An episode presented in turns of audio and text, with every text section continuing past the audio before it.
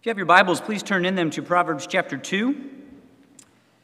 Text is also printed on page 5 and 6 of the bulletin. As Tim said, we will be embarking on a very long two week series in this chapter. Uh, we're going to divide it in half. We're going to take the first 11 verses this morning and then the next 11 next week. But we're going to read the whole chapter uh, together this morning. Proverbs chapter 2. My son, if you receive my words and treasure up my commandments with you, making your ear attentive to wisdom and inclining your heart to understanding. Yes, if you call out for insight and raise your voice for understanding, if you seek it like silver and search for it as for hidden treasures, then you will understand the fear of the Lord and find the knowledge of God. For the Lord gives wisdom, from his mouth come knowledge and understanding. He stores up sound wisdom for the upright. He is a shield to those who walk in integrity, guarding the paths of justice and watching over the way of his saints. Then you will understand righteousness and justice and equity, every good path. For wisdom will come into your heart, and knowledge will be pleasant to your soul. Discretion will watch over you, understanding will guard you, delivering you from the way of evil, from men of perverted speech, who forsake the paths of uprightness to walk in the ways of darkness, who rejoice in doing evil and delight in the perverseness of evil, men whose paths are crooked and who are devious in their ways. So you will be delivered from the forbidden woman, from the adulteress with her smooth words, who forsakes the companion of her youth and forgets the covenant of her God. For her house sinks down to death, and her paths to the departed. None who go to her come back, nor do they regain the paths of life. So you will walk in the way of the good and keep to the paths of the righteous. For the upright will inherit the land, and those with integrity will remain in it. But the wicked will be cut off from the land, and the treacherous will be rooted out of it. You may be seated. And as you do so, let us go together before the Lord, the God of all wisdom, asking for him to give us his wisdom as we approach his word. Our great, immortal, invisible, only wise God, we come to you, as James has told us earlier, to ask of you to give us wisdom. We need your wisdom. Daily, we need your wisdom now as we open up your word. Would we see in it the words of life that we have heard sung about? The words that you will provide wisdom, that you will graciously give it to us as we seek it in you, and that we will find your wisdom to protect us from all the sin and the folly that so easily seeks to destroy us. God, may my words be faithful as your, pre- as your preacher. We pray that your people would hear to the glory of your name. We ask this in Christ's name. Amen. In our modern times, safeguards have become a critical and essential part of everyday life. Safeguards help to keep important things like our identity, our finances, and other critical information protected. Their aim is to prevent such critical information from falling into the wrong hands or being used for purposes that we have no intention of them being used. And as annoying as it is, I personally find it extremely annoying to have to change my passwords every month. It is vital to keeping that information guarded, protected keeping us secure and stable in this very digital and unstable age that we find ourselves in. But safeguards aren't limited only to the digital dangers or the digital threats. Seatbelts are safeguards prote- to protect in the case of accidents. Door locks, security systems are safeguards in the case of an invasion. Baby locks, outlet covers, are safeguards to keep your ever curious and cute toddlers from sticking their fingers in the sockets, and then you got to take a quick trip to the hospital. They offer protection and safety in a world where protection and safety are far from guaranteed. And according to our text this morning, which is the urgent pleading of a father to his son, we find that wisdom is also a safeguard for the people of God. This is one of the great values of wisdom for us, his people. This is what the Father is seeking to emphasize to his Son. Security and protection are offered in his pursuit of wisdom, or if we could put it more bluntly, God graciously protects his people as they diligently seek his wisdom. God graciously protects his people as they diligently seek his wisdom. So, wisdom, then, God's wisdom, is a safeguard. It is what God supplies to his people and it's what will secure them against sin and folly that we read of in the second half, which we will come to next week. As I said, we're going to divide this study into two parts. And obviously, we could just take this whole chapter as one. There are 22 verses, and it hints at completeness because does anyone want to take a guess at how many letters there are in the Hebrew alphabet? 22. It's the Father's not so subtle hint that these words I'm telling you are sound, they're comprehensive. And these two halves even mirror one another. There are two four verse stanzas followed by a concluding three verse stanza. You could almost take the entire chapter as a letter from the Father to his Son, where we have an intro in verse 1 through 4. Then we have the body of the letter in 5 through 19, following by the conclusion in 20 through 22. But all that said, of justifying why we could do it in one week, I'm still going to do two weeks, because I do think there's value in us slowing down our engagement in this text. For today, it centers on the protection that is offered in our pursuit of wisdom. Next week, we'll cover in those last 11 verses that what exactly it is that wisdom protects us from. And spoiler alert, it's from evil and sin and folly. So come back next week when we talk about evil and sin and folly. But for our time, we're going to look at the protection of wisdom in three points. We're going to take those three stanzas and break them down. The first is the pursuit of wisdom then the provision of God, and finally, the production of character. And we start where the Father does with this pursuit of wisdom in verses 1 through 4. Wisdom is not going to magically appear overnight. There is no get wise quick scheme that the son can embark on to suddenly wake up and be wise. If the son is going to find protection that wisdom offers, he must commit himself to finding wisdom.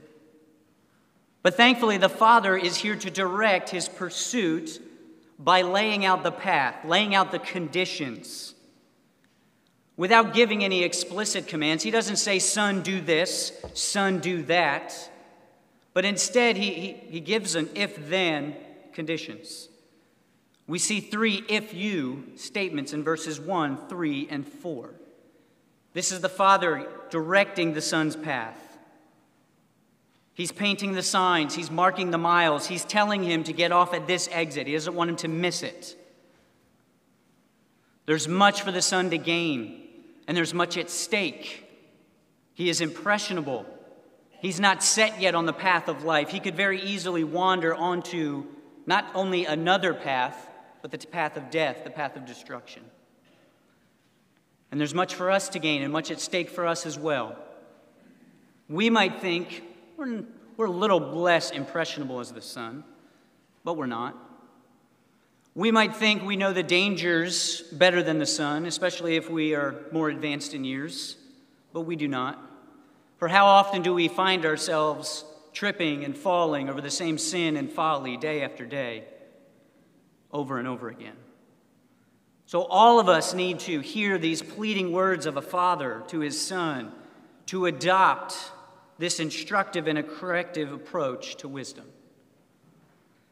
And so, the first condition we see that the Father gives is a posture of humility. Look at verses 1 and 2. He says, My son, if you receive my words, treasure up my commandments with you, making your ear attentive to wisdom and inclining your heart to understanding. These verbs here, receive, treasure up, make attentive, inclining, they're not necessarily action words. I can't tell you to go do these things and visibly watch you act them out. But instead, they reflect the condition of the heart, the posture of the will. The son must become and remain a student in the school of God's wisdom.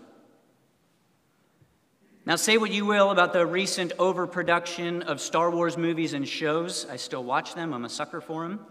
But one thing that's consistent throughout all of the eras is there is an emphasis on no one is above the need to learn, to grow in wisdom. Luke stands to learn even after he's become a Jedi. Yoda, the greatest master of all, must go and seek more wisdom when he is in exile. He's the one who told a former apprentice, I'm not going to use the voice, though I do practice it at home, that much to learn you still have. And the Son also much to learn still has, as awful as that grammar is. And so, therefore, he must be open to the teachings of his Father. He must be ready to soak them in, to apply them as he hears them, as he receives them, as he puts them into practice. He cannot start from a posture where he thinks, you know, dad's kind of outdated. I think I've outgrown his wisdom. Maybe he's got a few more things to teach me, but for the most part, I know it all. I got this under control. No, he needs to keep sitting at his father's feet, learning from him, hearing his words, hearing his commands. Not because his father is some sort of guru, not even because his father is advanced in years and has been there and done that. No, it is because the father's wisdom that he is imparting is the wisdom of the Lord.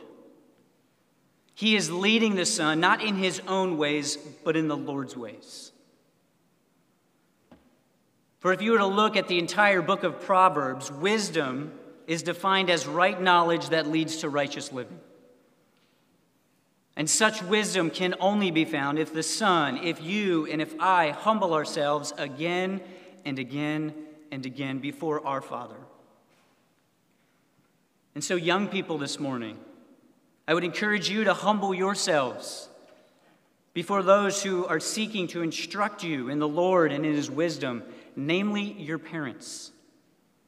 And praise God if you have parents who have been doing this faithfully for three years, 12 years, 18 years, maybe even 20, 25 years. Receive and treasure the instruction that they are giving you from the Lord. And then, parents who have a role to play in the lives of younger children, which, if you are a member of Christ Church, that includes all of you, whether you have children or not. We should seek to pass on this kind of wisdom true wisdom.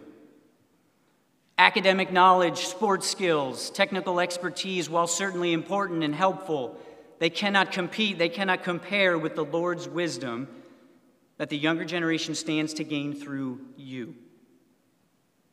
So seek to instruct it and teach it faithfully, but also sit humbly and learn yourself at the Lord's feet because you need that wisdom too.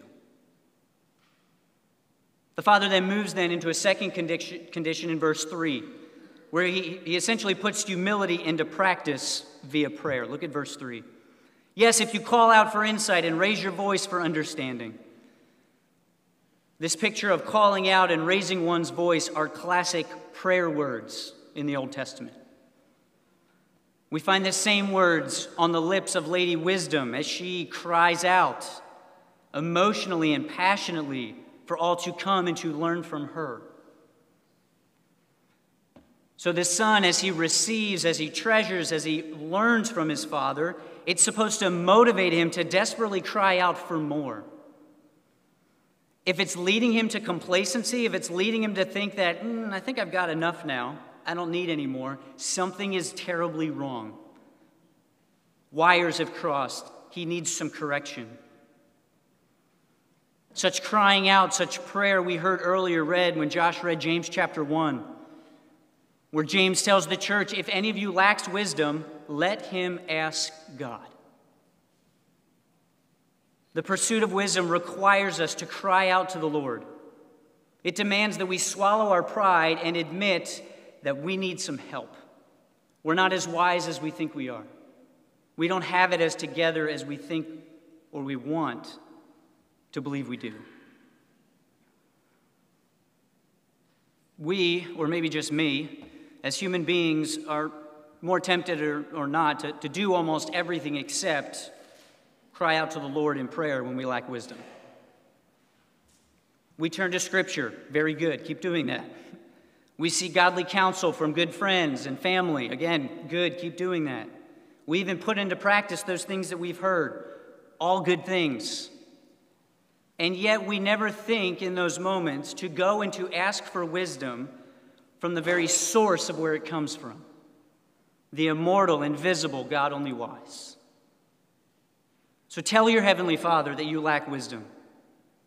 Ask Him to give it to you graciously. For as James would also write to the church, you don't have because you don't ask. So ask God regularly and humbly to grant you the wisdom that you need. Cry out to Him, call out for that wisdom. And the last condition we see is another progression. Humility leads to prayer, and then prayer leads to a diligent to diligence or commitment. We see this in verse 4. Where the Father says, If you, the last condition, if you seek it like silver, search for it as hidden treasures. The Son just can't sit and be a student, just read books all day and pray. He can't become a monk. He needs to diligently commit himself to pursue wisdom. He has to give his time to it, his energy to it. He has to be preoccupied with it. The language of searching and seeking should draw our minds to Luke 15. Not the third parable, the parable of the two sons, but the first two parables the parable of the lost coin and the lost sheep. Remember, what does the woman do who loses her coin? What does the shepherd do who loses his sheep? They seek no rest until that lost item is returned. The woman flips her house upside down to find it. The shepherd leaves the 99 to go find the one. This is what it looks like to seek and to search for wisdom. It can't be willy nilly or haphazard. The world, the flesh, and the devil are too enticing. The dangers are very real. It must be an all out pursuit. We must treat it like we're searching for a great and wonderful treasure because we are. That's what wisdom is. So may we heed our Father, our Heavenly Father's words to give ourselves fully to this pursuit of His wisdom. And so then, after establishing the conditions, the ifs, the Father in the remaining verses of this first half gets to the thens, the consequences. What will happen if the Son pursues wisdom? And the first if we see is in verses 5 through 8. It's the provision of God. And what an encouragement this would be for the Son and for us. Our pursuit of wisdom is not going to be in vain. We will get wisdom and all of its blessings. But we need to remember such blessings might not be what we expect or even what this world values and esteems. Notice the Father makes no guarantee that the Son will find wealth, success, health, or prosperity. He's not going to get to the top. He's not going to be promised a long life. And sadly, this is what many in our day do or think they're doing when they seek wisdom. It's simply to get them a leg up on the competition, to better themselves financially, socially, and the like. In their minds, wisdom is only as good as the promotion that I can get from it. James has some pretty harsh words about that kind of wisdom in James chapter 3. He calls it earthly, unspiritual, demonic. He says it's nothing but jealousy, selfish ambition, and boasting. And it will provide chaos, exhaustion, and folly. But the Father makes it clear that the wis- the, what the Lord provides is something far better and more satisfying when His wisdom is pursued. And the first thing we see is what one com- commentator calls true religion. It's what the Lord provides when you seek His wisdom. Look at verse 5. He says, Then you, if you seek, if you receive, then you will understand the fear of the Lord and find the knowledge of God. This is true religion because it reflects the religious blend that we see throughout the Old Testament. The people of God are meant to have this awe of God, which also develops this intimacy with God. We can read that blend if you turn back a page to Proverbs chapter 1 verse 7 where in the prologue, Solomon declares the theme of the book The fear of the Lord is the beginning of knowledge. To fear the Lord is to know him, and to know him then is to fear him. The two are inseparable, they work together. And such fear and knowledge is what the Lord promises to graciously give his people. It is an intimate and personal relationship with you that flows out of our obedience to Him. Here, God is worshiped rightly for who He is and what He's done. Here, God is known not theoretically, not through abstract facts, but covenantally in relationship. No, the Son may not gain what the world says he needs. He may not even gain what he thinks he needs or what he desperately wants. He'll gain something better. He will gain the Lord himself. He will know intimacy with the Lord. He will gain what another commentator says is that affectionate reverence by which a child of God bends himself humbly and carefully to his Father's law. And you and I are offered nothing less than this. As we pursue wisdom, the Lord provi- promises to provide Himself, a deeper knowledge of who He is, a deeper awareness of how great and awesome He is, that we may worship Him and also draw near to Him. There is nothing better, there is no greater payoff. All the treasures of this world, all the accolades and the praises, all the pleasures that are promised and held out to us cannot hold a candle to a growing awe and intimacy with the creator of the universe, our Heavenly Father. But second, Father doesn't stop there. Not only does the Father provide true religion, He provides true wisdom. He gives us the very thing that we desperately cry out for in verse 3. He says, For the Lord gives wisdom, from His mouth come knowledge and understanding. And again, James promised this very thing to the church when he said, Let him ask God, who gives generously to all without reproach, and it will be given. God alone is the source of wisdom. Without him, there is no wisdom. And he alone can and does provide the wisdom that his children need. It's a pretty easy and straightforward transaction. Wisdom pursued means wisdom provided. There's no fine language, there's no disclaimers. If you seek wisdom, God will give it to you. And note this wisdom, it's different than the wisdom that is there commonly through common grace or through general revelation. There is a distinction the Father is drawing. Without a doubt, wisdom can be learned wisdom about God, wisdom about the way He is ordained things and, and, and sustains things can be found by observing creation through natural law, through the law written on our hearts, as Paul says in Romans. The Father is not in any way diminishing this or pushing this aside. But he is saying that the wisdom that God promises to give, it finds its source in, his, in, the, in the mouth of the Lord. It is the wisdom that flows from his word that has been spoken to us. It is the wisdom that comes from what we professed earlier from Psalm 19, where we said words like law, testimony, precepts, commandments. This is why the Father says to obey my commandments, my instructions, because He's faithfully teaching the Lord's commandments, the Lord's instructions. We see the promises that God will provide the wisdom for his children that is revealed in his word as they seek it in his word. How kind of a father is he? Doesn't send us on a wild goose chase saying, Good luck finding that wisdom. Let me know if you can find it. He says, No, it's, it's right here. Find it here, and I'll provide it for you there. This then should call us and even motivate us from the youngest to the oldest those of us who have this memorized to those of us who have only opened it a few times in our life, to search for and study the wisdom found in Scripture. In these words, we find the provision of God's wisdom for His people. In them, we taste His goodness and His gracious and abundant provision for fools like us to grow in wisdom, to come to and learn from His school of wisdom. And then, third, we get to the, the underlying theme of the Father's words here. The Lord, his final provision is protection.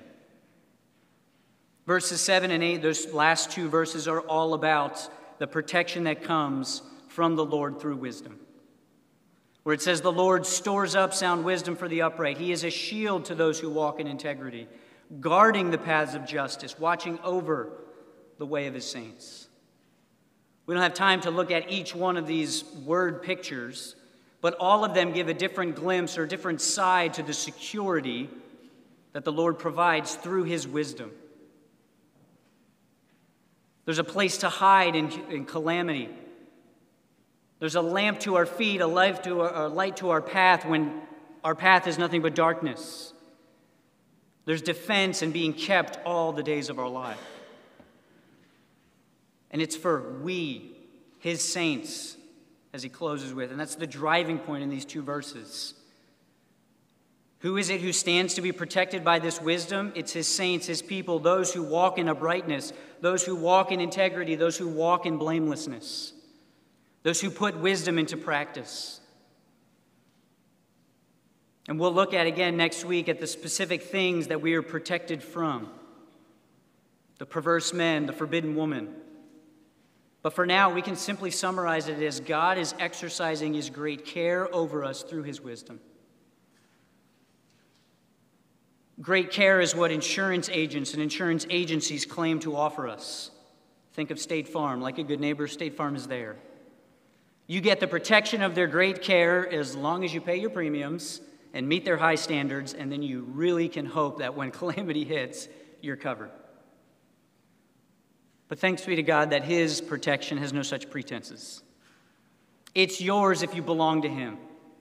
It's yours if you humbly seek it in His Word and pursue His wisdom there and ask Him to give it to you. No, it's not going to make your life easy or struggle free. It's not going to be some magic bullet that's going to solve all your problems or remove all the dangers and threats in your life but it will keep you. It will keep you on the path of life, outlined particularly well in the first nine verses of this book. It isn't just chapter two where the father is pleading to his son, it's chapters one through nine where the father is pleading to his son. The wisdom of God will keep you as you keep it, is the circular argument that he's making. So fear the Lord, know the Lord receive the wisdom from his mouth, and then walk boldly under the banner of his protection that he so graciously provides to you, his people. And lastly, then, we get to the second consequence, or the second then, that the Father gives in verses 9 through 11, which is the production of character. The protection of wisdom is not simply from the top down, as wonderful as it is that God graciously gives us his wisdom to protect us. We need such guarding, we need such keeping. But we see that this protection, this wisdom, also works from the inside out. As wisdom is internalized through the conditions in verses 1 through 4, it yields something within the student, within the son. It produces something. And the first thing we see it produces, if verse 5 was true religion, verse 9 is true ethics. The Father says, Then you will understand righteousness and justice, equity, every good path. Again, we find this same trio one page back in Proverbs 1 3, where Solomon says, This is why I'm writing this book, that you may know righteousness, justice, and equity. And to put it simply, the Father is promising that the Son, as he pursues wisdom, he will get success. But true success, that is, right conduct in a crooked world. He will live differently. He will look differently. He will function differently. He may not get the praise of men. Actually, he probably won't get it. He may not get wealth or health or the things that we in our culture often associate with success. It is instead behavior that is informed by, grounded on what is objectively, objectively right and true, on what will serve both the individual and the community. And I don't think I need to press too hard into how badly we need such true ethics in our day. Sadly, ethics are more a matter of convenience than conviction. Discerning what is right, what is just, what is true are rarely the standards for anything, let alone success. They're not what people are seeking to grab hold of because they're not what people are seeking in the first place. It is why ethics, righteousness, and justice are so easily tossed aside or ignored altogether. There's no value seen in them unless it brings, again, we come back to an advantage. But the Father tells his Son that the advantage comes in knowing and walking on every good path. And as we'll see next week, this path is not only desirable, but it's safe. It's the path that leads to life. But this yield is not merely outward showing in true ethics, it's also inward, in that genuine character will take root within the Son. Look at verse 10 For wisdom will come into your heart, and knowledge will be pleasant to your soul. Matthew Henry writes This is when wisdom not only fills the head with notions, but enters into the heart and has a commanding power and influence. Wisdom becomes almost second nature to the Son. As it sinks deeper and deeper under the Father's instructions, it promises to take root, to sprout, and then to bear much fruit in the life of the Son. It aims to change his heart it offers to replace the wisdom of this world, the Son's own fallen wisdom, with the true and lasting wisdom that the Lord Himself has. It makes us more like God. It offers to replace our empty and filthy cisterns with true delight and satisfaction that comes as we grasp hold of the joy of the Lord found in His Word, more valuable than gold, sweeter than honey.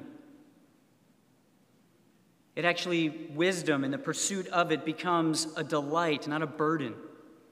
It becomes a source of satisfaction, not frustration, which sadly we often think comes with pursuing wisdom. We think it's a buzzkill, but there's delight in it. So, this should be encouraging to us. Yes, the pursuit of wisdom will be strenuous. It will call us to work against our sinful and our foolish nature, which we don't want to admit we have but it will bring about life and delight in us. It will even transform us. It'll transform this pursuit into a life giving and joy filled one. As we find ourselves conformed more and more into the image, not of this world, but into our Savior Jesus Christ, who the New Testament calls the wisdom of God. For he was the Son who learned wisdom by pursuing it with all diligence. He embodied that perfect and true religion and true ethics, loving God with all heart, soul, mind, and strength, and then loving his neighbor as himself. And we'll find that in him our hearts are renewed, they're changed by the power of his Spirit. We're given hearts that truly do long for him, long for his word, long for his commandments, find delight in walking in them. We find that obedience is actually a joy, there's pleasure there. So it's not a stretch to say this pursuit of wisdom and all of its blessings is nothing shorter than a pursuit of our Savior, Jesus Christ, of walking in the path that He has tread for us, the path that He calls us to follow Him in. And it's found as we follow and grow in Him, and by His power and His wisdom, He produces within us this character by which we reflect Him more and more each day. And then naturally, we get to the internal character, just like God's wisdom protects us. We see this in verses 9 through 11. Wisdom, as it becomes second nature, as it takes root in the heart of the Son, will guard him, it will secure him. Notice, if you will, in verse 8, we find the same word, I mean, verse 11, we find the same words in verse 8 watching over, guarding. He's making two arguments on the same point. Just as the Lord's going to protect and safeguard his people, so the wisdom that is budding up and taking root in the Son will guard and protect the Son. The Son will be able to and can rely upon his growing character to lead him and to keep him on the path of life. We'll see that next week. But for us this morning, we should see that character has great value for us. And that our desire should be to live that righteous and ethical life. Character does far more than make us a nice person, it makes us somebody that people want to be around. And it reaches far greater and far beyond just the support that people look for in the voting booth. It works to prevent against both the internal and the external corruption that is around us. Today's passage is focused on the internal. Next week will be the external. Character is what keeps us on the path of life, not so that others can see us and say, wow, look at their character, isn't it wonderful? Or to celebrate us, to tell us how great we are, but to protect us from those things, that sin and folly that we so easily are entangled by, distracted by, and even destroyed by. The production of character within by the wisdom of God keeps us walking in the way that our hearts now truly want to go and where we find true joy and delight in. Which then brings us all the way back to the pursuit in verses 1 through 4. We should all long to see such godly and righteous character being produced in us. And we have the way to do that in verses 1 through 4 to pursue God's wisdom. So we should be encouraging one another to seek wisdom, knowing that this is where character in all of us gets produced, where it takes root and grows. We should be instructing one another to walk in integrity in every area of our lives even when it's hard or it will be to our disadvantage. And so, again, young people, not to pick on you this morning, but as many of you get ready to start another school year, whether it's in college, high school, middle school, elementary school, I would plead with you as the Father pleads with his Son, particularly to seek to have this character produced in you by seeking and pursuing wisdom. It might not make you popular. Actually, I'm going to go ahead and say it's not going to make you popular.